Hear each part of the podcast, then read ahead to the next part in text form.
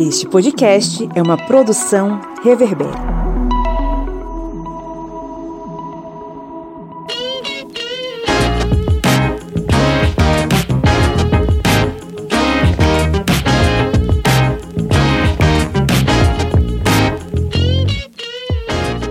Olá, ouvintes! Está entrando no ar mais uma vez o seu podcast sobre as ciências humanas.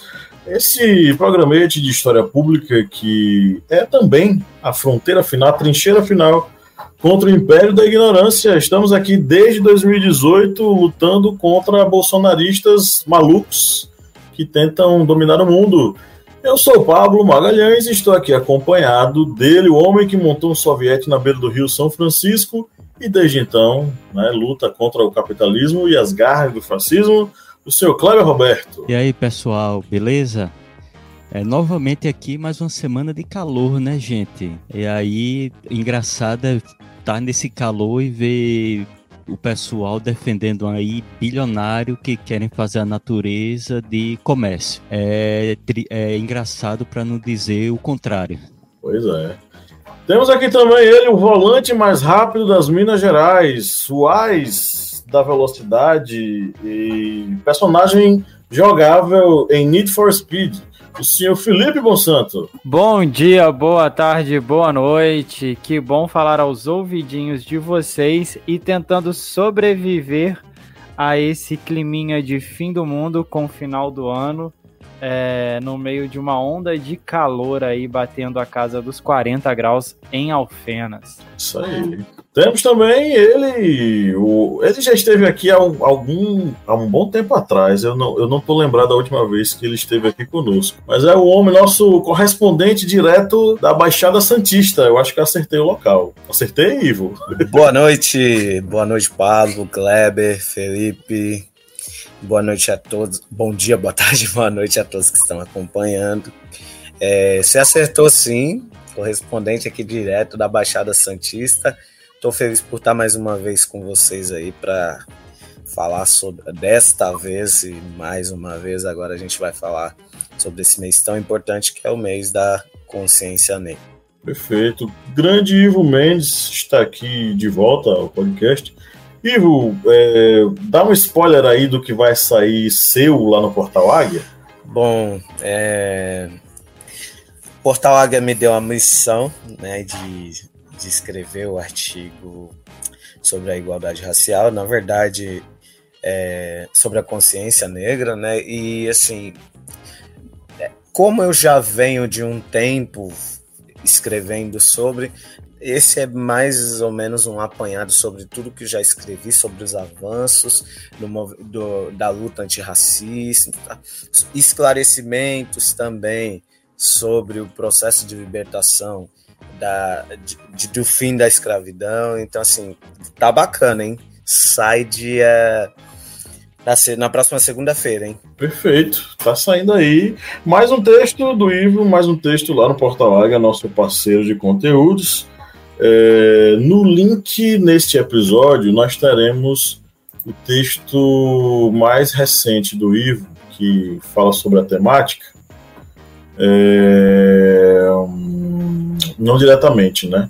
É o texto Combinamos de Não Morrer e Não Esmorecer. É esse texto mesmo, né, gente? Ou eu estou equivocado? Esse mesmo, em parceria com Catiane Bispo, né, não, Ivo? Isso, isso, isso. Foi um texto aí escrito a duas mãos por mim e pela grande internacionalista Catiane Bispo.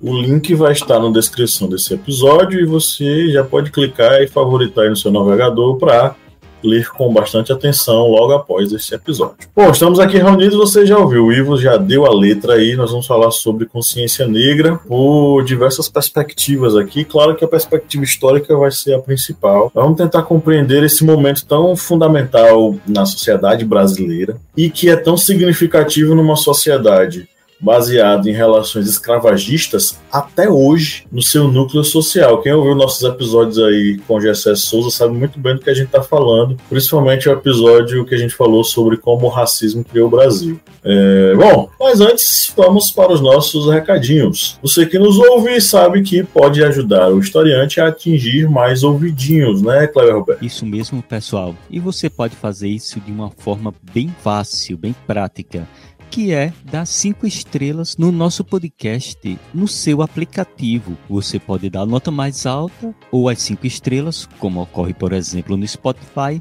e isso faz com que o nosso podcast fique ali nos chats, no topo dos podcasts mais requisitados e mais ouvidos.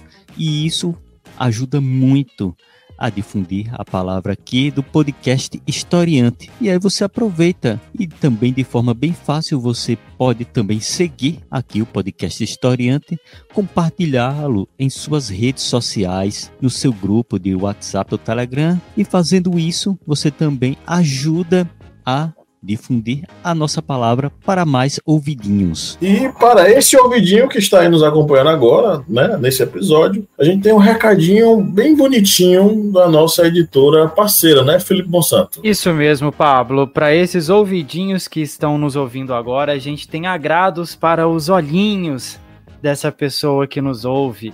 Para isso, é a sua leitura. Estamos preocupados com, com o desenvol seu desenvolvimento, com a construção do seu saber. E para isso, a gente tem a nossa parceira Editora Contexto, que tem me os melhores livros e os melhores lançamentos para esse ano.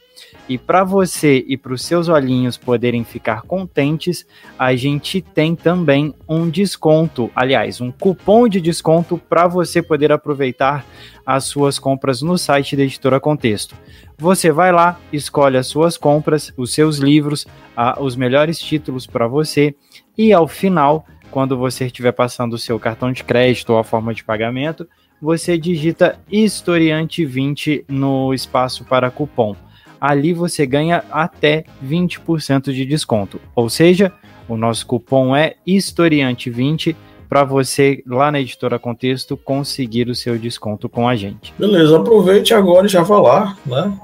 Ou concorra a esses livros tornando-se apoiador no apoia.se barra historiante, ou no aplicativo da Aurelo, ou no Pix, ou historiante.gmail.com. Você pode concorrer a esses livros todo mês, além de receber conteúdo exclusivo e participar do nosso grupo secreto, com apenas R$ reais mensais. Né? Então, aproveite, participe e, de quebra, colabore para a manutenção do historiante do podcast aqui, do historiante em funcionamento. Vamos para o nosso giro de notícias, Felipe Bossanto. Bora lá, Pablo.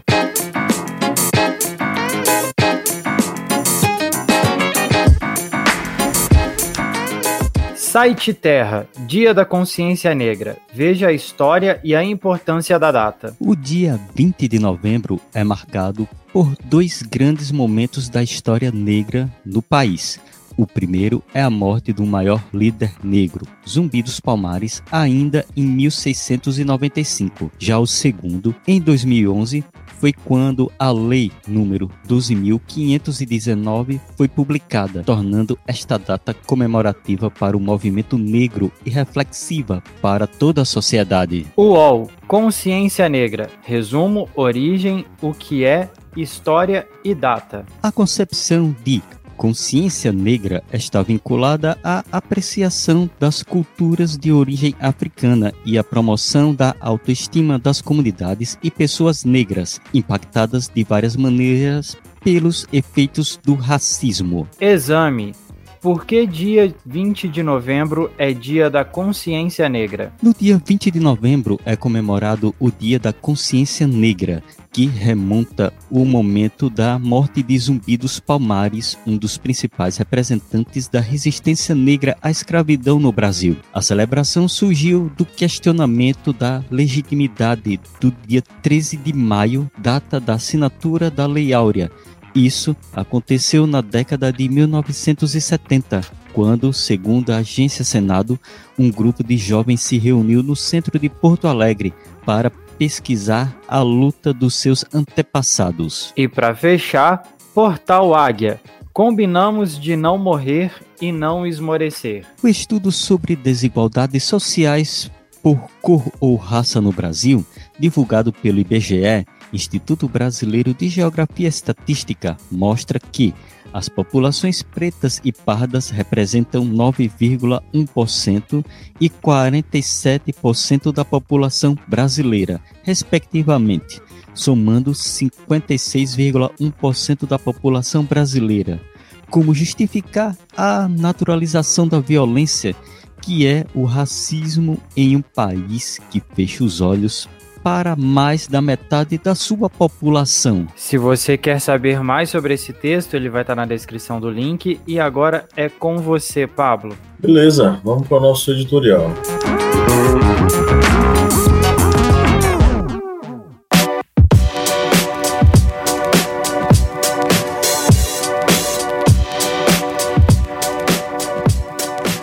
Hoje o editorial ele, ele é um texto que foi publicado lá no site do historiante pelo André Araújo. André Araújo é mestre em História pela Universidade Estadual de Feira de Santana. Ele fez uma contribuição interessante num texto chamado Dia da Consciência Negra e Resistência Escrava, um diálogo necessário. Em contraposição ao dia da abolição, os movimentos sociais ligados às questões sobre os problemas da população negra na contemporaneidade sugerem como referência a comemoração do Dia da Consciência Negra em 20 de novembro. A sugestão da data remonta aos anos 70, quando o movimento negro debatia a importância de uma data que rememorasse os anos da escravidão no Brasil, com referenciais de resistência e enfrentamento aos males do sistema escravista. A escolha foi feita baseada na evidência de que Zumbi dos Palmares teria morrido no dia 20 de novembro de 1695, após anos de resistência no Quilombo dos Palmares. Uma referência completamente diferente da narrativa de grandes figuras políticas que criaram leis e deram liberdade aos cativos. Esse novo referencial faz pensar no protagonismo e nas dificuldades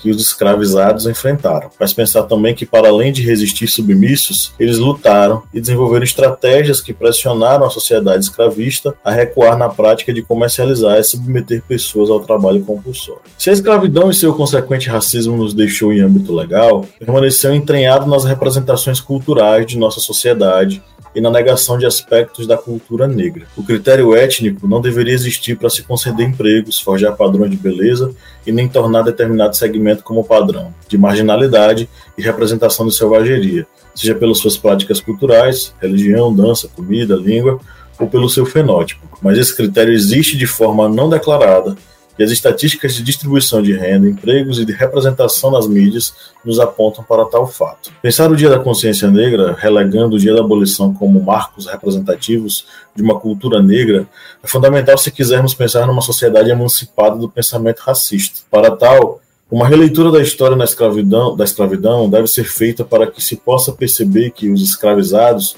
lutaram pela sua emancipação e a população negra teve e tem hoje representatividade e poder de decisão, merecendo assim reparações quando considerarmos e conhecermos a história de luta desse. O texto do André ele segue, ele é bem extenso, ele fala sobre diversas outras coisas, principalmente sobre a forma pela qual os escravizados eles lutaram pela sua sobrevivência através de ações de resistência, fugas, negociações no âmbito do, do trabalho e mesmo uma luta aberta pelo, sua, pelo seu direito à vida. Além, claro, né, da principal forma de resistência, que é o aquilombamento, a fuga e a permanência em quilombos como resistência, seja em centros urbanos, seja em locais ermos, né, em zonas rurais, a resistência à dominação branca do colonizador e exploração de seus corpos por parte dessa sociedade branca racista, escravocrata, que apesar dos pesares, né? Na verdade, apesar da abolição e apesar da, entre aspas, libertação da população negra, permanece praticando atos racistas através de uma sociedade dita baseada na democracia racial, em que não existe mais a questão de cor, que todo mundo é igual, todo mundo é misturado. Bom, esse é o caldeirão, né? essa é a premissa inicial do nosso debate de hoje. Eu abro aí para os meus colegas fazerem suas considerações. E aí, pessoal, o que, é que vocês têm a dizer?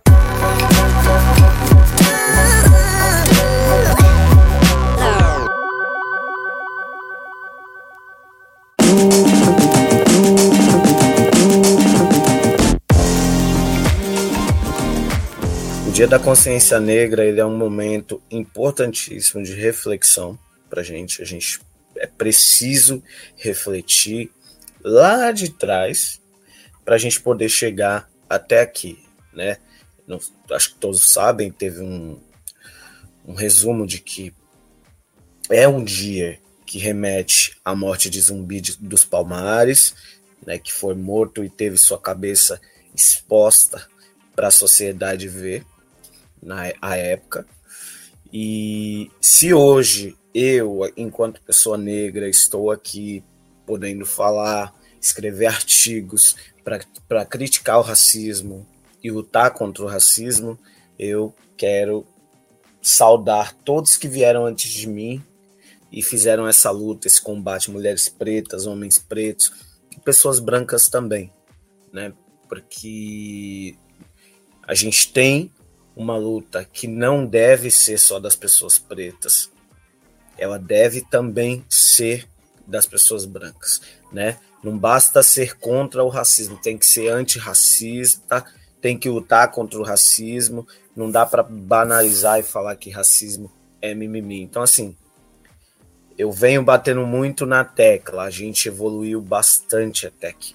A gente tem muita evolução, mas a gente precisa evoluir muito mais. A sociedade ela tá mais aberta, né? Vou colocar aqui com umas reticências, ela está mais aberta, mas a gente ainda tem um levante de pessoas que a gente está na luta combatendo o racismo e tem gente ali na outra mão dizendo que a gente é mimizento, que tudo é racismo, e a gente sabe que não é bem assim, né?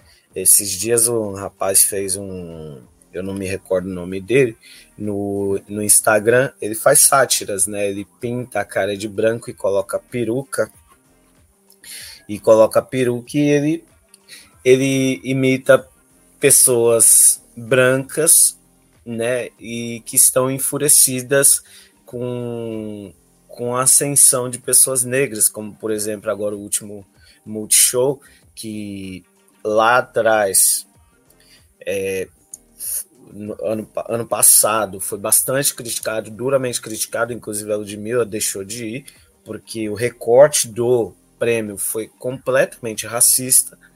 E neste ano nós tivemos pessoas negras lá é, ganhando os principais prêmios.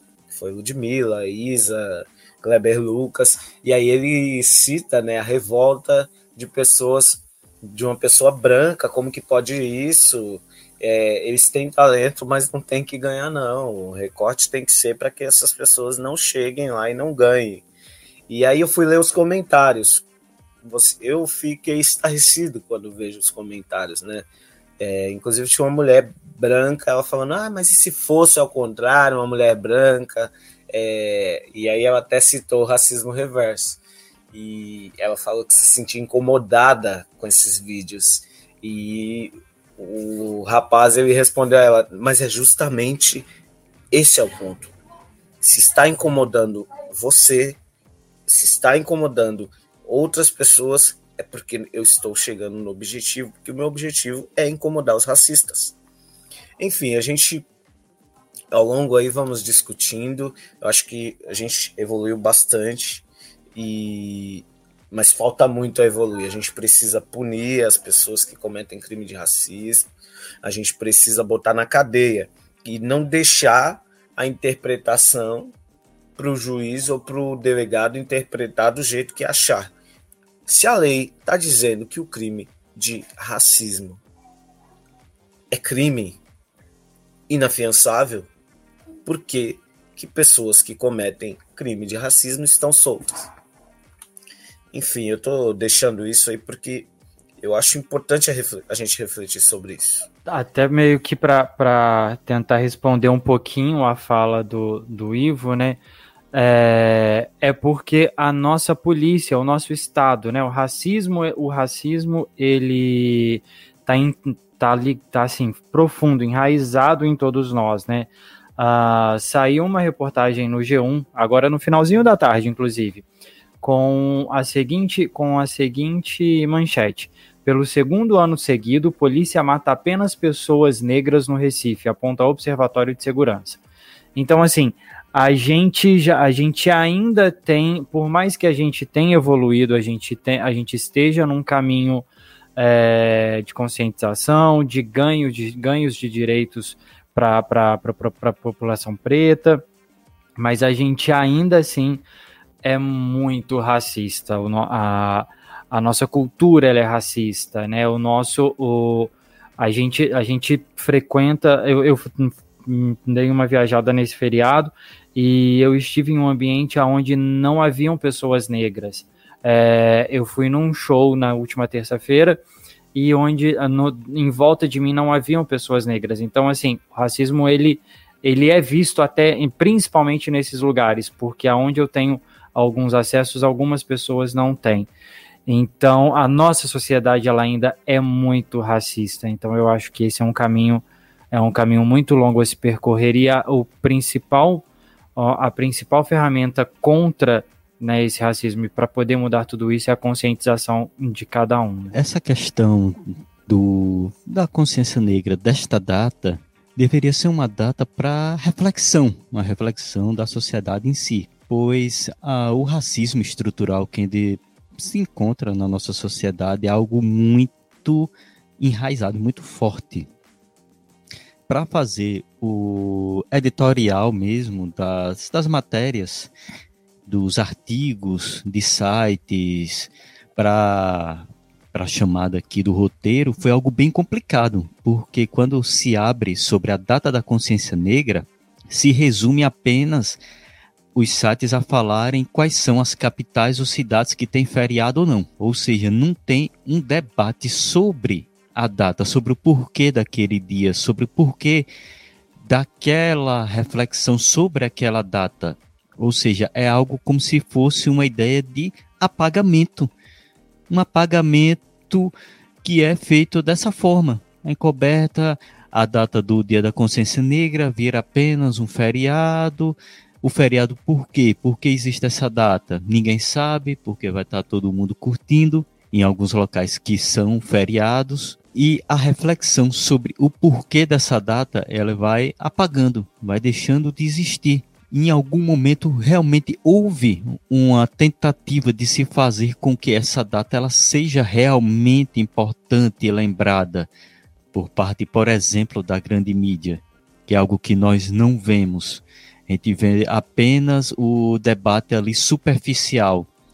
Não se, não se debate este exemplo do racismo estrutural, uma matéria como, por exemplo, saiu hoje em vários noticiários, canais é, de notícias, sites, de uma pastelaria em que uma cliente ela pediu para o entregador não ser um entregador negro porque ela não queria que o negro entrasse em contato com a comida dela. Ela queria que o pastel dela fosse entregue por um entregador branco. É, o, e nós estamos falando isso no dia 16 de novembro de 2023. Ou seja, estamos falando isso há poucos dias do Dia da Consciência Negra. E vai ter algum debate sobre o porquê existe esse racismo?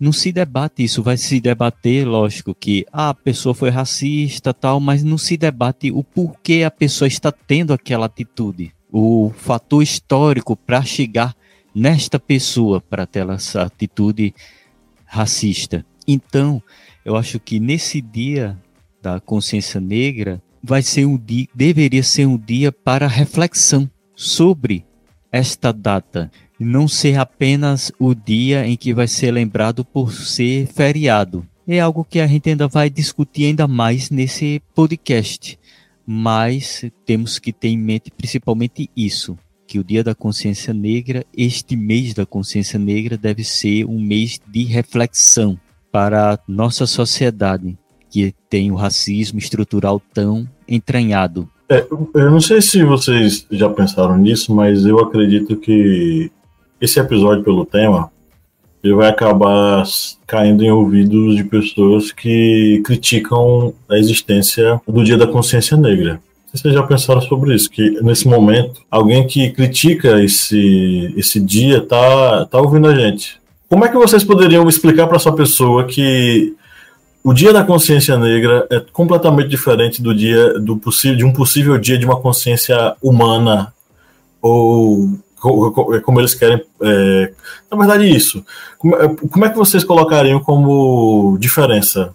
Sim, olha, Dia da Consciência Humana não existe, porque. Enfim, como é que vocês explicariam para essa pessoa? Um exercício hipotético. Imagina que você está diante dessa pessoa. Bom, eu primeiramente iniciaria é, falando para essa pessoa que a gente está vindo de um processo que foram praticamente 400 anos aí de escravidão, tem tão pouco tempo que os negros que lutaram, tá? Que vale a pena entender que nós não ganhamos, é, como diz lá, eu dizia lá atrás, a carta de alforria. Nós lutamos e resistimos. E quando eu digo nós, eu estou falando das pessoas que me antecederam.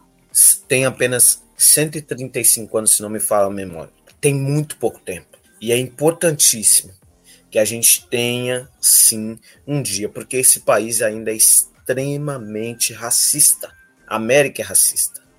A gente precisa ter conscientização, a gente precisa ter informação. Isso não é um simples feriado. É um dia de consciência, é um dia de pensamento e da gente pensar poxa, por que, que a gente precisa ter um dia, um mês da consciência negra? Para a gente lembrar o quão racista nós somos, para a gente lembrar o quão racismo está enraizado na sociedade e o quanto a gente precisa deixar isso de lado, porque as pessoas brancas acham, acho que vale a pena salientar isso, vale a pena é, reforçar isso. As pessoas brancas elas se acham superiores às pessoas negras puro e simplesmente por conta do seu estereótipo corporal, por conta da cor. Então, ainda é necessário e será necessário por muitos longos anos o mês da consciência negra, as cotas raciais e todas as políticas de reparação e de luta contra o preconceito racial. É por isso que é importante que a gente continue mantendo o mês da igualdade racial e ainda vai se manter por muitos anos. Eu acho que eu daria alguns exemplos, é, tentaria explicar algumas situações que a gente vê, que a gente assiste todos os dias na televisão, né? Um exemplo é o caso do, do jogador de futebol brasileiro, Vini Júnior, que vira e mexe a gente vê alguma notícia e a gente tem acompanhado na Europa como ele tem sido maltratado é, por conta da cor da pele dele, né? Até um amistoso que teve há pouco tempo atrás, eu não sei se foi a seleção brasileira, mas teve um jogo que ele participou que foi em uh, direcionado para isso, para uma conscientização, e nos bastidores do jogo houve o crime de racismo com, com, com um assessor do, do, do, do jogador, né? Um dos assessores dele foi agredido e foi, foi xingado por, uma, por um segurança do estádio. Outra, outro motivo também que a gente pode explicar é quando uma pessoa, ela, por que, que uma, algumas pessoas elas são mais abordadas pela polícia do que pelas outras? Ou porque algumas pessoas são mais alvos do que outras, é, inclusive crianças, inclusive crianças, né? Que a gente vê vários casos aí é, acontecendo constantemente de, de assassinatos, de violência, é, entre vários, outro, vários outros exemplos que a gente encontra aí. Se a gente for listar aqui a quantidade de, de, de racismo que a gente consegue identificar no nosso dia a dia para convencer uma pessoa, eu acho que daria para ficar aqui a noite inteira falando. Bem, para falar com essa pessoa, eu usaria logo alguns argumentos que são utilizados, principalmente por pessoas racistas em redes sociais, grupos de WhatsApp, que são falas que já são bem batidas, mas que muitas vezes elas têm que ser, muitas vezes não, elas têm que ser sempre rechaçadas. É a primeira. É, ah, não, mas a escravidão, existia escravidão na África também, né? Só que a escravidão na África era muito diferente dessa escravidão comercial que foi implantada pelos europeus. Lá na África, o, esses indivíduos, eles tinham, muitas vezes, era quase como um trabalho compulsório, derrotados de guerra. Eles poderiam servir a um senhor, mas eles não eram tratados como objeto, eles poderiam até crescer dentro dos estratos daquela sociedade diferente dessa escravidão comercial europeia. Aí, aí eles utilizam outro argumento. Ah, não, mas na Europa também tinha escravidão de brancos. Os brancos eram escravizados, por exemplo, no Império Romano. Só que os escravos do Império Romano não eram escravizados pela sua pele, pela seu, sua cor, pela sua tez ali, uma tez mais negra, sua pele mais negra, você vai ser meu escravo. Não, havia os escravos por derrotas militares, os escravos por dívidas, havia aqueles escravos que não eram objetos, eles eram, escra eram é, escravizados, mas eles mantinham, digamos, a sua característica. O artesão, o escriba, o aquele que poderia fazer trabalhos com metais, ou seja, ele perdia sua liberdade, mas não perdia o sua, digamos, identidade, diferente da escravidão implantada pelos europeus na África e nesse tráfico negreiro que ocorreu para as Américas, onde o negro era escravizado pela cor da sua pele e acabava se tornando um mero objeto, um, era literalmente um objeto que poderia ser utilizado da forma que um que o escravagista quisesse. Ou seja, esses são os dois argumentos. E tem o terceiro argumento, que é aquele argumento que o pessoal se utiliza do Morgan Freeman, que Morgan Freeman, em entrevista, ele acabou dizendo: ah, se a gente, se a gente deixar de falar sobre é, o racismo, o racismo vai deixar de existir. E o próprio Morgan Freeman, durante os protestos do é, Vidas Negras Importam, ele mesmo disse em entrevista, dizendo que se arrependeu muito daquela fala, porque depois ele percebeu que aquela fala estava totalmente errada. Ou seja, esses três argumentos que são os argumentos que mais aparecem aí nas redes sociais, vocês já podem rechaçá-lo usando esses argumentos. E lembrando, como bem lembrado por Ivo, que a questão da escravidão no Brasil durou mais de três séculos, mais de 300 anos.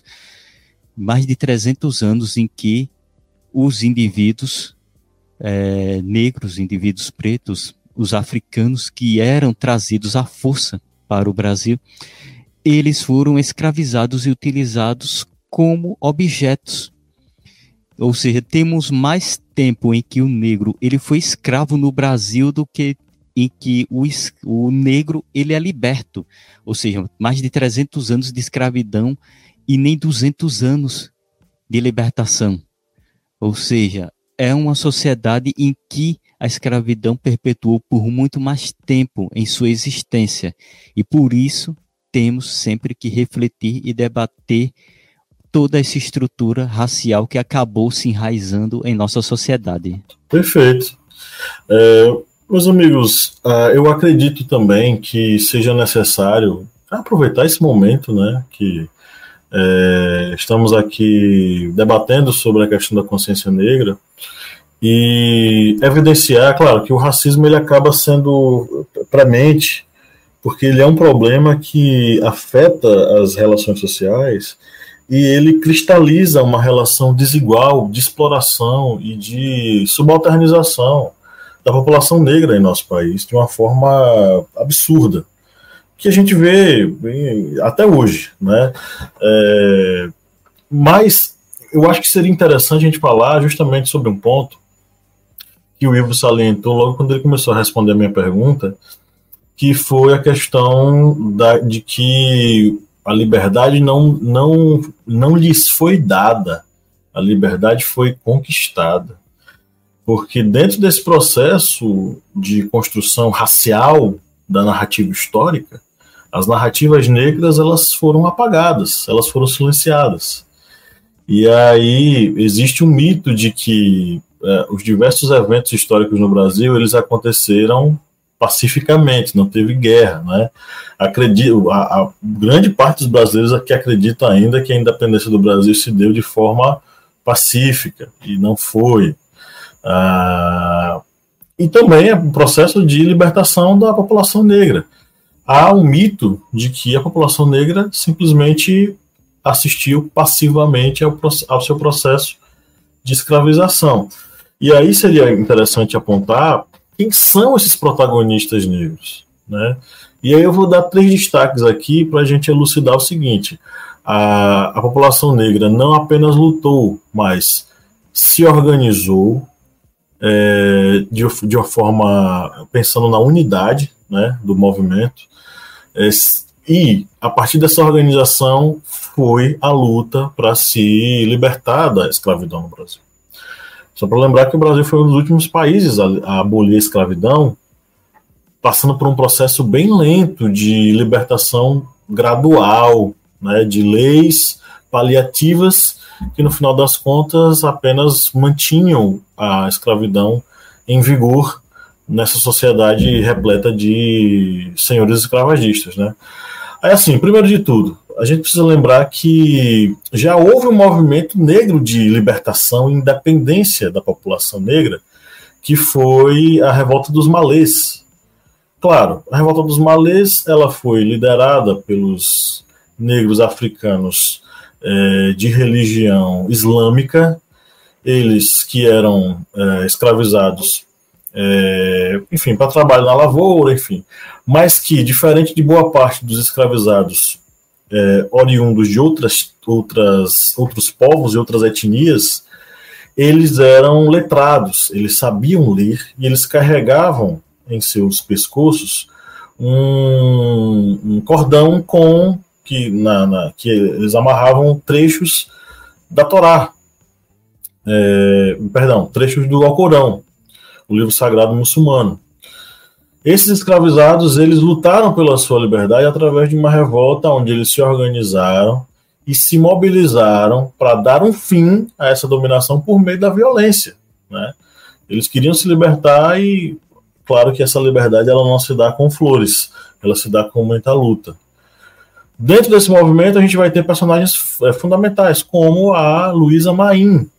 Luísa Maim, é, apocrifamente considerada mãe de outro personagem negro que eu vou falar daqui a pouco, muito importante, ela era uma escravizada no Brasil que desenvolvia papel de ganhadeira. As escravizadas ganhadeiras elas iam com tabuleiros para as ruas para ganhar dinheiro, né, vendendo quitutes, vendendo doces.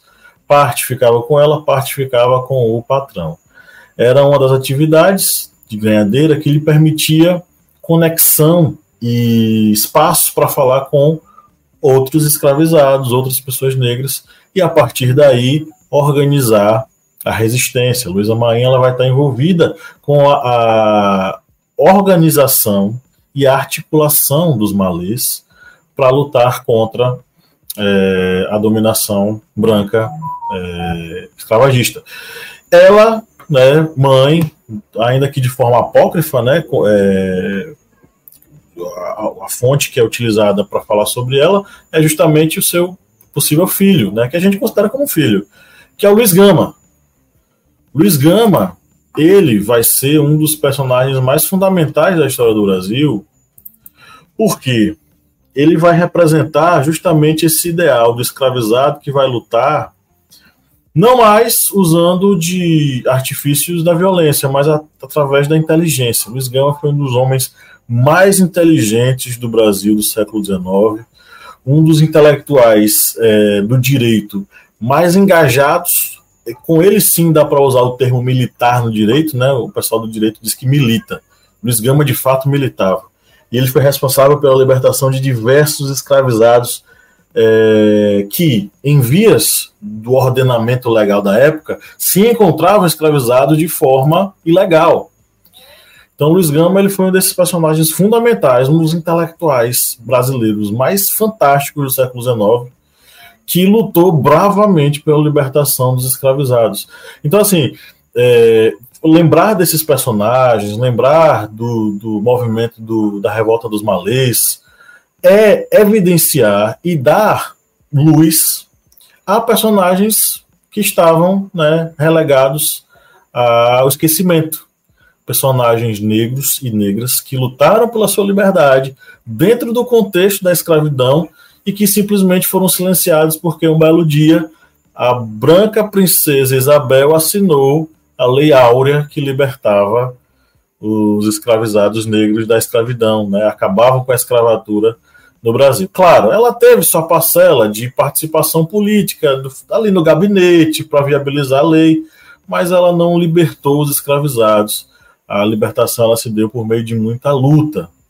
Aí a gente vai para a questão da libertação. Os negros escravizados que agora eram libertos, eles não encontraram vida fácil em nosso país. Os laços de escravidão eh, vão permanecer nas relações da sociedade brasileira após a abolição. Vivemos numa sociedade escravagista, do mesmo jeitinho que a gente vivia no século XIX. A diferença é que nessa sociedade a escravidão ela foi, ela é ilegal, a escravidão material. Mas as relações escravagistas de é, trabalho com pessoas sendo exploradas é, em, em função de sua cor, de sua posição social, ela é um exemplo de como essas relações escravagistas permanecem na sociedade brasileira. E essas relações escravagistas, elas transbordam no dia a dia, né? Eu não sei se vocês viram, se acompanharam, mas esses dias circulou o vídeo aí de um cara armado ameaçando um jovem negro na cidade de São Paulo, né? Próximo ali do Carandiru, né? No, no na estação Carandiru de metro, do metrô. O cara, posteriormente, descobriu-se que ele era um policial civil, investigador da Polícia Civil. No vídeo ele é chamado de Paulo. E ele ameaça uma pessoa, um rapaz negro, com uma arma, ameaçando matá-lo, para desespero de todo mundo, inclusive de uma mulher que eu acho que é conhecida, ou esposa, ou namorada desse Paulo. Né? É, esse caso não é um caso isolado, obviamente. Isso faz parte de uma, de uma luta constante, uma luta racial de sobrevivência da população negra contra uma luta de opressão de, uma, de parte de uma população branca que ainda acha que vive no sistema escravagista. Né? Uh, e diante disso, o que fazer? Tem um intelectual que eu gosto muito, chamado Abdias do Nascimento, um dos, intelectu um dos intelectuais afro-brasileiros mais importantes da, da do pensamento é, racial, do pensamento é, afro-brasileiro, uma das, um dos caras que mais contribuiu para o pensamento da libertação da população negra dentro desse novo contexto, né, do contexto da democracia do século XX, é, enfim. E o Abdias ele defendia uma coisa chamada aquilombamento, que é justamente essa organização e essa consciência de classe, é, de raça, né, da população negra diante de um sistema que lhes quer oprimir, né? O Abdias ele era defensor da integração social da população negra a partir de um princípio de organização, ou seja, a população negra organizada, ela busca, buscará, deve buscar a sua integração social. E a matriz identitária, né, que vai originar essa construção de nação, ela tem que ser observada do ponto de vista da matriz identitária da afro-brasileira, reconhecendo o negro, a população negra, os pretos e pardos, como atores relevantes nessa formação de identidade nacional. Então, é, isso só se dá através dessa organização da comunidade negra, dessa organização do povo preto em torno de um ideal, o ideal de sobrevivência, o ideal de resistência da cultura afro-brasileira dentro de um Brasil que é extremamente racista. Né? E aí a gente tem esse quadro que a gente tem hoje. Né? Infelizmente, a população negra ela é, sobrevive num país racista, onde inclusive os próprios racistas não entendem que são racistas. Foi feita uma pesquisa pelo Instituto Peregrino e foi publicado lá no Brasil de Fato, que diz que 81% dos brasileiros consideram que o país é racista. Porém, quando eles são perguntados se eles são racistas, apenas 11% admitem terem atitudes racistas. 11%. É, que é que vocês, a que deve isso? O que, é que vocês acham? Por que, que o brasileiro não consegue enxergar que ele é racista?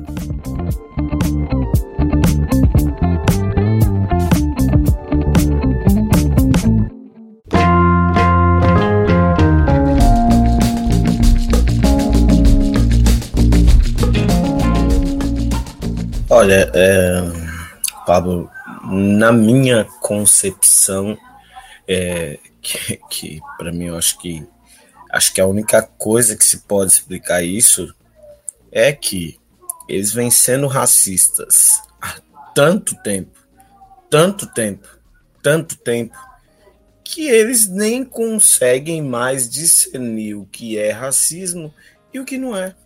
Né? Eles normalizaram o racismo recreativo, é, é, entre outras formas de racismo, e foi normalizado durante muito tempo pra, pela sociedade. Né? Eu lembro, eu lembro que era muito comum, que aliás é é uma insanidade chamar pessoas pretas de macaco como se o macaco fosse um ser é, abjeto, um ser ruim, sendo que não é.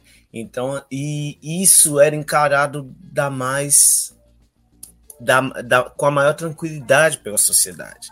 Só que a partir do momento que a gente começa a tomar consciência disso, a passar a entender que isso não é legal, isso é, isso é preconceituoso, isso é racismo, isso é racismo. A informação, o avanço da tecnologia, da internet, fez com que a gente tivesse conhecimento dessas coisas e, e, e que a gente começasse a reagir. E a sociedade começou a reagir. E para essas pessoas, essas pessoas que reagem, são pessoas mimizentas, que é um termo que eu até detesto esse termo. É, são pessoas mimizentas, pessoas que tudo é racismo, então elas não conseguem ter esse discernimento. E também, é, desculpem a palavra, pessoas mesmo que são.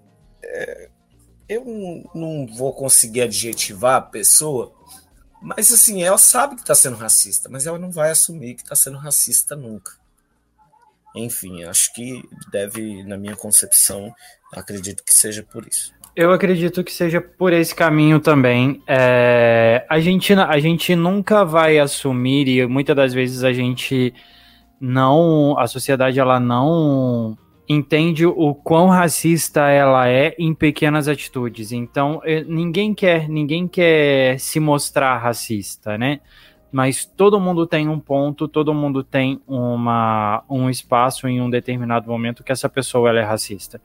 É, como já foi falado aqui, a gente viveu quase 400 anos de escravidão e o processo de, de, de libertação, né, o, a, a, o processo de, de liberdade dado à população preta foi de uma maneira muito esdrúxula, foi de uma maneira muito, muito sem consciência, muito de qualquer maneira e isso, isso fez com que o preconceito ele se perpetuasse, ele se construísse e nisso a gente normalizasse muita coisa. Então eu acho que a gente muitas das vezes é por esse caminho mesmo, a gente não quer assumir que a gente é racista, entendeu? Por mais que a gente seja e por mais que muitas das vezes a gente tenha até consciência de que estamos sendo racistas em determinadas situações. É, isso ocorre, esses fatos da pessoa ser racista e não perceber o racismo que está praticando, vai pega, digamos, no colo do racismo estrutural,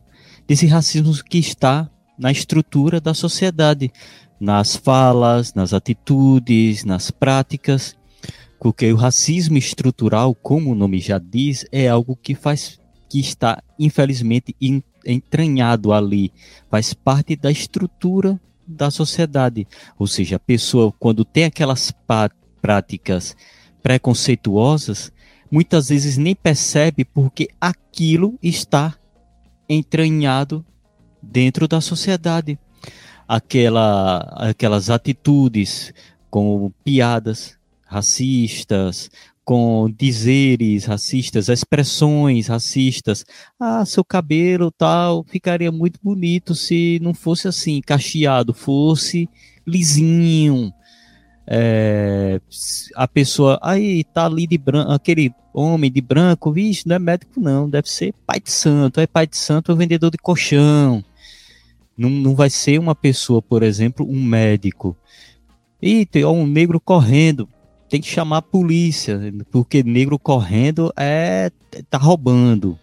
Não pode ser um negro que está indo atrás de um compromisso atrasado ou fazendo exercício. Se o negro está correndo, é porque está fugindo de alguém. Ou seja, são atitudes assim que a sociedade acaba praticando e nem percebe que está sendo racista, porque, como dito, faz parte do racismo estrutural. E tem muitos outros pontos, muitos outros fatos. Como bem lembrado por Ivo, essa questão dos, do é, tudo dizer que é mimimi faz parte desse racismo estrutural, porque é exatamente uma forma do racista não admitir o racismo que ele está praticando. E como ele não tem fala, não tem o que, digamos, como rebater o seu preconceito, ele usa o argumento do mimimi para tentar calar a voz do outro, porque ele não tem mais argumento. Pois é, meus amigos. É, é um, um, é um trabalho constante nessa né, coisa de você explicar para as pessoas, é, enfim, o óbvio, né? essa coisa de ah, racismo reverso, eu, eu, nunca imaginei que eu fosse escutar uma coisa dessa. E isso é uma constante, bicho, uma constante em diversos momentos. E chega um momento em que, eu não sei vocês, mas eu já me senti cansado de explicar esse tipo de coisa. Que racismo reverso não existe. Que Dia da Consciência Negra é importante, é necessário e é, assim, não é de se discutir, é coisa de simplesmente se celebrar e ponto final. Porque é, a relativização ela existe e ela é praticada diversas vezes por essa população branca e muitas vezes também é, por, por, por pessoas pretas e pardas que, de certo modo, elas não conseguem, não, não, não, não desenvolveram a sua própria consciência diante dessas questões. Eu não sei se Ivo concorda comigo, mas infelizmente o discurso liberal, o discurso dessa nova direita, é, de certo modo, cooptou inclusive pessoas pretas e pardas a simplesmente dizerem não, porque a questão racial não existe, porque é todo mundo igual. Não sei se Ivo concorda com isso. Sim, infe infelizmente, por incrível que pareça, eu estava pensando, enquanto você estava contextualizando, eu estava pensando nisso, né?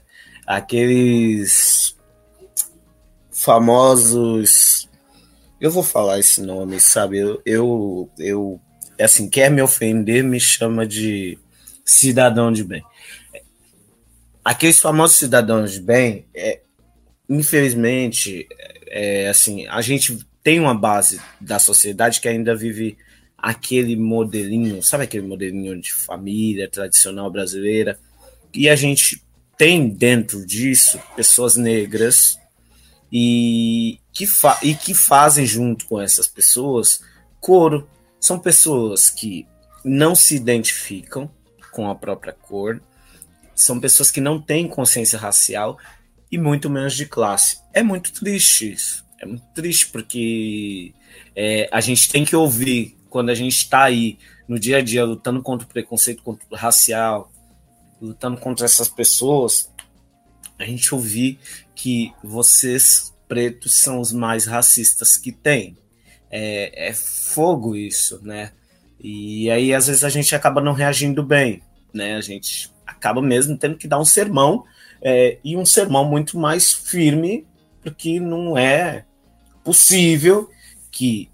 É assim, eu quero dizer a você que está nos ouvindo: não existe, não tem como, não há a possibilidade nenhuma de um preto ser racista não existe a possibilidade da gente ter um racismo reverso, tá? Porque nós fomos escravizados. Assim, não tem como quem foi escravizado ter essa mentalidade. Eu me recuso a acreditar que isso possa ocorrer. Então, não há racismo reverso, não existe. Nós estamos aqui para dizer a você que está nos ouvindo, é, a você que muitas vezes acha que a nossa luta contra o preconceito, contra o racismo é mimimi, é mimimi, essa palavra grotesca, o racismo reverso não existe, gente. É importante que isso fique bem claro para vocês.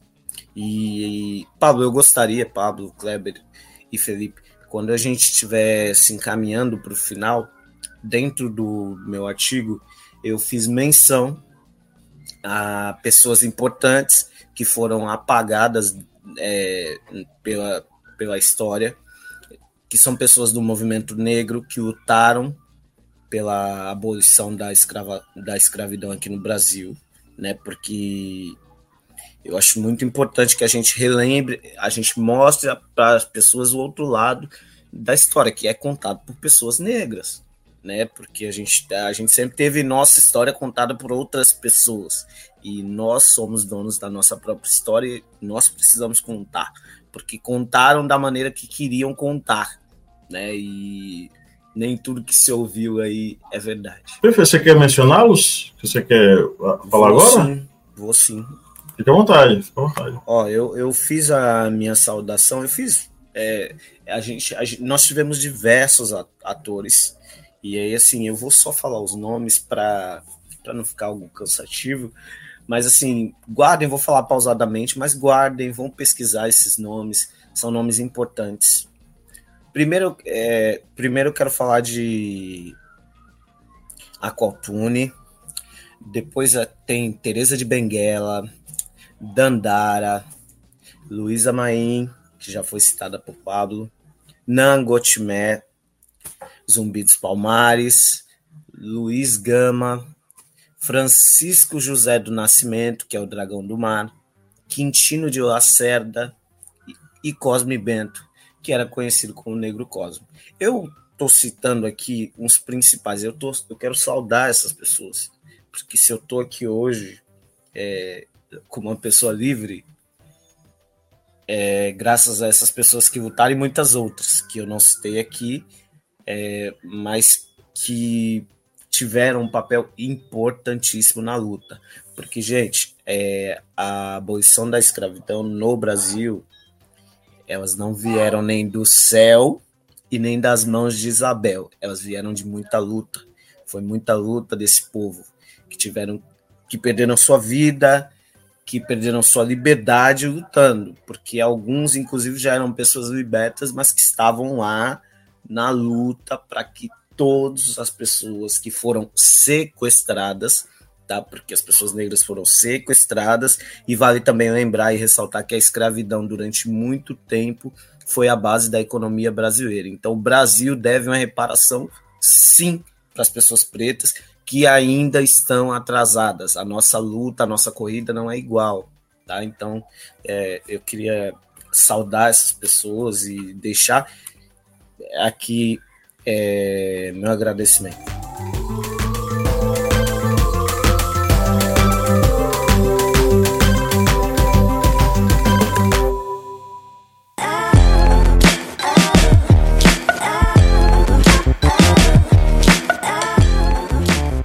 Perfeito. Vamos agora então para as nossas indicações. É o momento aí, a nossa reta final do podcast, é o momento que a gente vai fazer a nossa curadoria de fim de episódio. É, no meu colo aqui, ao vivo comigo, o senhor Léo Cândido. O senhor quer falar alguma coisa? É. Pronto, tá bom. Mas antes, vamos para a curiosidade da noite, Felipe. Tá pronto? Tô pronto, já me ajeitei aqui na cadeira, bora lá. E saudações ao senhor Léo Cândido. É o seguinte, Felipe Santos, você já ouviu falar de Zumbi dos Palmares? Já. Zumbi dos Palmares, ele é um dos personagens principais aí, né, do movimento do que a gente chama de quilombismo, né, o aquilombamento no período colonial de resistência da população negra diante da dominação é, branca. O que, aquilombamento era uma das estratégias de resistência da população negra né, de, de para sobreviver à dominação. E é o que acontece, né, no o principal quilombo, que era composto por vários mocambos ao redor aí de Pernambuco e Alagoas, é, era o Quilombo dos Palmares. No Quilombo dos Palmares nós tínhamos diversos líderes.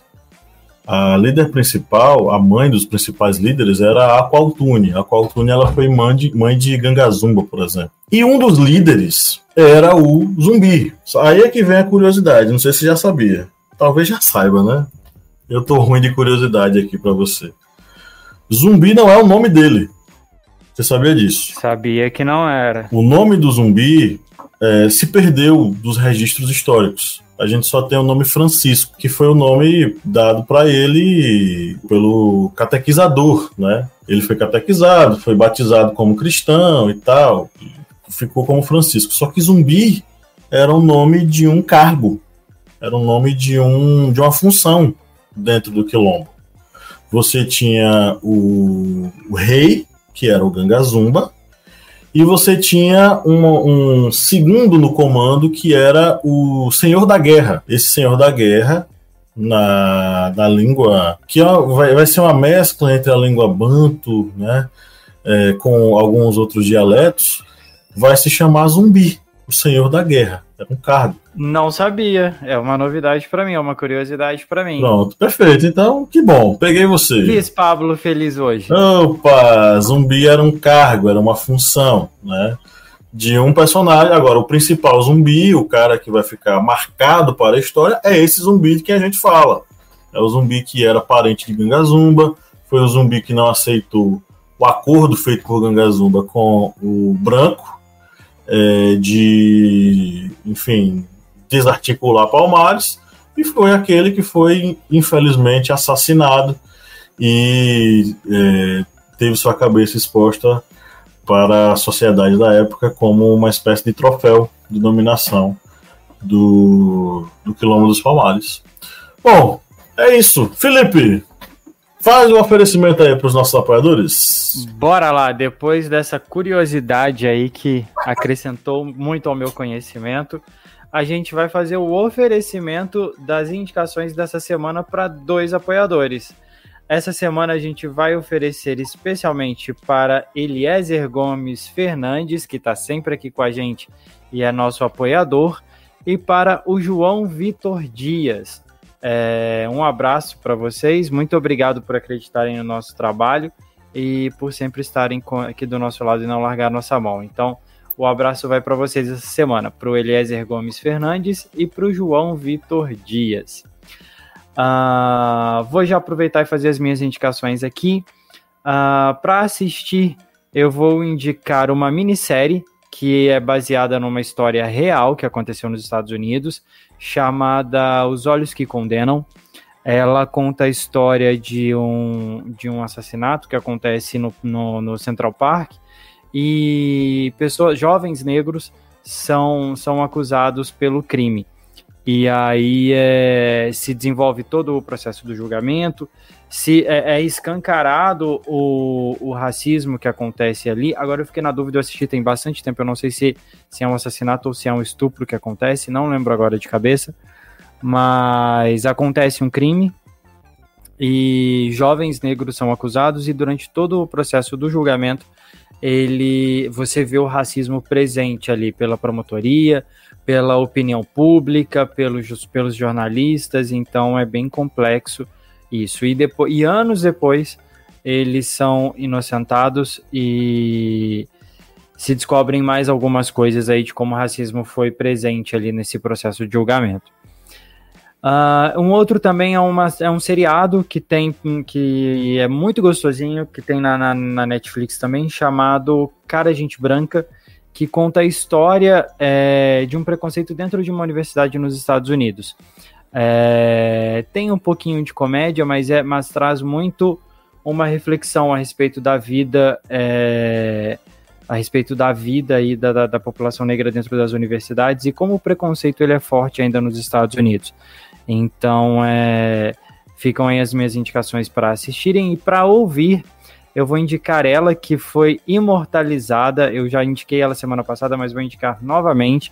Que foi imortalizada pela Academia da Cultura da Bahia, que é a Lineker, uh, com a música dela do álbum, de um dos últimos álbuns dela, chamada De Ontem. Gosto muito dessa música. É, vou indicar essa música aí. E também vou indicar uma música do Emicida, com a participação da Fernanda Montenegro, declamando um poema, o poema Esmalha. Ah, e vou indicar essa música, né? Também Esmalha, aí do Emicida, do especial dele, é, que foi lançado há alguns anos atrás e que foi plagiado há pouco tempo aí por uma galerinha meio sem noção. São essas as minhas indicações para essa semana. Perfeito, vou emendar aqui as minhas. É, um é um filme que é obrigatório para todo mundo. Se é brasileiro, assista Doutor Gama é um filme que trata sobre um dos casos em que ele atua né, na, no direito. É, na verdade, conta a trajetória dele, mas também conta a atuação dele em um dos casos é, mais significativos da carreira do, do Luiz Gama é, e mostra um pouco sobre essa vida dele de uma pessoa que não pôde se formar em direito porque lhe foi negada a possibilidade de cursar direito, tendo em vista sua cor, e ele vai é, atuar como rábula. Os rábulas eram pessoas com notório saber em direito que podiam atuar na defesa de algumas pessoas em instâncias mais baixas. Quando subia a instância, o Luiz Gama tinha que contar com seus amigos formados em direitos, amigos brancos dele. É um filme fantástico, necessário aí, as pistas. E um filme que não tem a ver com nossa temática, mas que é, precisa ser mencionado. assisti nesse final de semana, nesse feriado, com a minha esposa, a senhora Lídia Verônica, o filme Eduardo e Mônica. Eu acho que o Felipe já mencionou ele aqui alguma vez, já sugeriu. Sugeriu, não foi, Felipe? Sugeri, sugeri sim. É, eu só assisti agora. Eu sou um legionário é, meio preguiçoso. E aí eu já tinha assistido Faroeste Caboclo, e aí assisti Eduardo e Mônica, e fiquei surpreso ao ver João de Santo Cristo aparecendo no, em Eduardo e Mônica. O Felipe notou né, a presença dele? Notei sim. Ele tá lá no, em uma das festas, né? é, enfim. Eu acho um que na, principalmente na festa que eles se conhecem, né? Isso. É, o, esse é o Renato Russo Verso, né? Que foi criado com esses dois filmes é, fantásticos. Então assistam também Eduardo e Mônica, está disponível no Globoplay com Alice Braga e esqueci o nome do rapazinho que faz o Eduardo. A gente vai atrás aí. Para nossa playlist, eu vou com uma música que é resume aquilo que eu falei hoje, tá? É a música do Anderson Lemos, Eu Sou Luiz Gama é um maracatu misturado com rock, com exaltação ao Luiz Gama. Uma música muito boa. São as minhas indicações de hoje e eu passo a bola aí para os meus colegas. Quem quer continuar? Pronto, vou puxar aqui então. E para você, nesse final de semana, eu vou indicar uma maratona minipédia. E nessa maratona minipédia, vamos vão ser quatro episódios que você vai ouvir aí no seu aplicativo de podcasts. O primeiro episódio você já pode começar com a resistência das mulheres negras na escravidão. É que essa minipédia ela vai abordar as mulheres que fizeram parte dessa resistência no período da escravidão e como era a ação delas dentro deste período. Os mitos da escravidão no Brasil é outra minipédia. E nessa minipédia dos mitos da escravidão abordamos sobre se Zumbi dos Palmares tinha ou não escravos, se a abolição da escravidão foi um presente da princesa Isabel, se os escravos eles não eles eram é, totalmente passíveis e aceitavam serem escravos. Então nós abordamos vários mitos dentro da escravidão no Brasil nesta minipédia.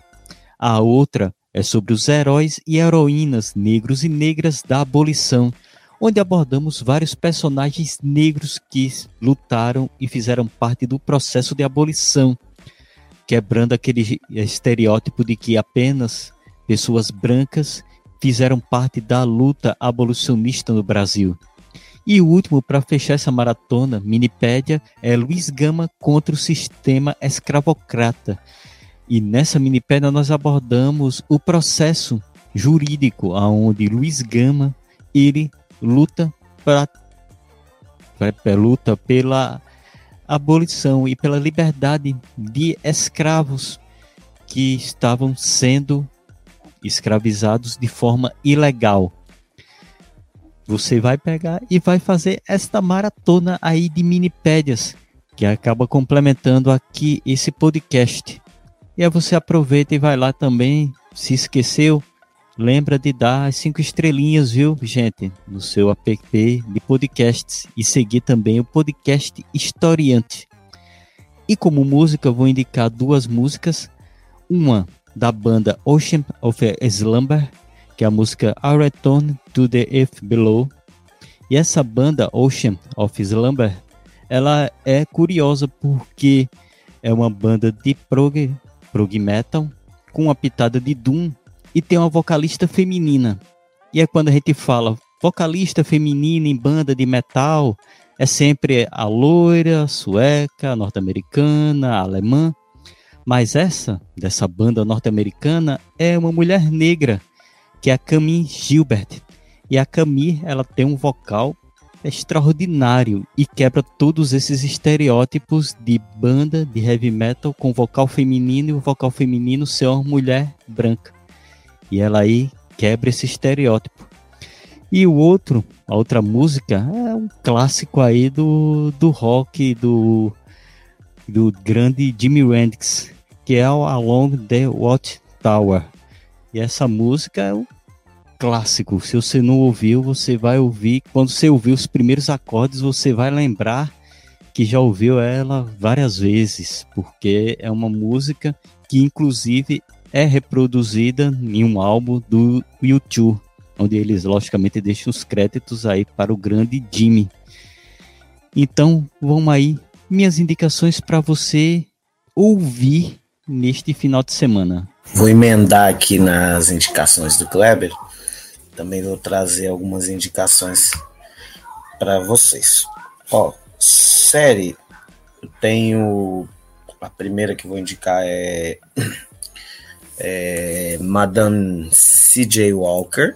Essa série se passa nos Estados Unidos, né, e fala sobre a primeira mulher negra a ficar milionária lá é, inclusive, uma curiosidade: é, essa mulher ela, ela, ela só teve uma filha e essa filha também não teve filhos, né? E aí toda sua fortuna, infelizmente, ficou para o governo americano. A segunda série eu vou indicar aqui, não é uma série, é um filme. É, esse filme ele foi mais uma vez, a gente já imagina o porquê, né? Ele está sendo boicotado, principalmente por bolsonarista, que é o filme O Paió, de Lázaro Ramos, que faz uma crítica social. E como eles já fizeram isso quando o Lázaro lançou Medida Provisória, que também é um excelente filme, faz uma crítica né, é, ao racismo, a todo o sistema racista da sociedade brasileira. E aí ele já tinha sido, Lázaro já tinha sido boicotado e agora novamente tá, os bolsonaristas estão conclamando aí um boicote a esse excelente filme do nosso diretor Lázaro Ramos, um homem preto aí que está no cenário nacional. Mas é, vai ter o efeito contrário, com certeza. Então eu conclamo vocês aí assistir o filme nos cinemas esse final de semana. É, também eu quero falar, é, eu quero indicar de música.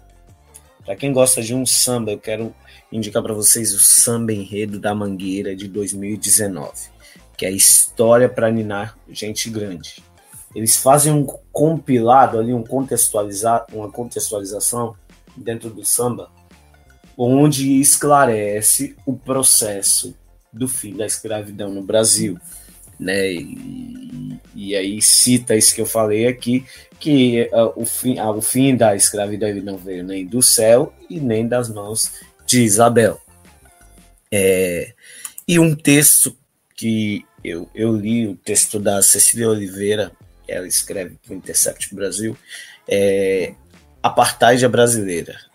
É, como a falácia da democracia racial escondeu o racismo das leis. Então ela faz, ela mostra um compilado de leis que foram feitas. É assim, porque as pessoas têm maneira de falar, ah, mas não teve apartheid aqui no Brasil. Ah, teve, só que a moda brasileira. Então, vale a pena, pesquisa lá depois a apartheid brasileira, tá? Gente, obrigado, hein?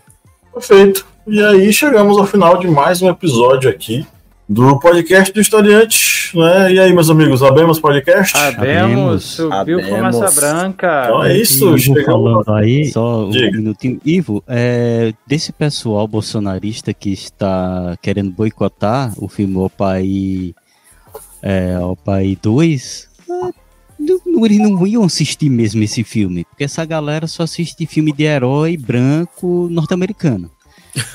É, e aí qualquer coisa que seja diferente disso daí já acaba com a infância dele, dos marmanjões aí de 40 anos. Então é, é digamos, é, é, tipo vegetariano, vegano querendo boicotar açougue.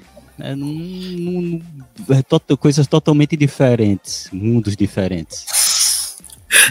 É igual, é igual o Chico Buarque quando recebeu o prêmio lá em Portugal, que ele falou que era uma honra para ele não receber pelas mãos do Bolsonaro, entendeu? Nossa, é que bom, orgulho. É muito bom eles, eles boicotarem. Assim, até porque vai fazer mal pro intelecto deles assistir um filme desse, eles não vão entender nada, não vão captar. Não vão entender nada. É. não vão captar a mensagem, então é, é bom que não.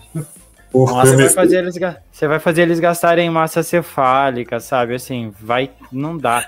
Já, já, já é aquecimento global, entendeu? Vai esquentar ainda mais. Não dá, não dá. o filme, o, o Apaiel, o primeiro, ele é tão rico que o. Eles introduziram um diálogo, na verdade, um monólogo shakespeariano numa das falas que do Lázaro Ramos, né, para o Wagner Moura. Ah, um trecho do Mercador de Veneza. Só que ele, ao invés de falar o judeu, ele fala o negro. E o negro não tem boca, não sangra. Que é um, um trecho do Mercador de Veneza. Incríveis. Lázaro e Wagner foram incríveis. Pois é, uma dobradinha que rendeu filmes muito bons. Bom, meus amigos, então é isso. Chegamos ao final de mais uma gravação. Queria agradecer a você que nos ouviu até o finalzinho. Saiba que é por você que a gente está aqui, né, sobrevivendo diante de tantas adversidades. É, gravador que não funciona, é o software que a gente trabalha que agora só faz as coisas se tiver um pagamento em dias. se tiver pagamento, na verdade, né? Porque até então era gratuito. Enfim, mas a gente está aqui sobrevivendo. É, queria agradecer muito a você que nos ouviu até aqui. E no 3 vamos dar nosso tchau coletivo. Um, dois, três. Tchau! Tchau!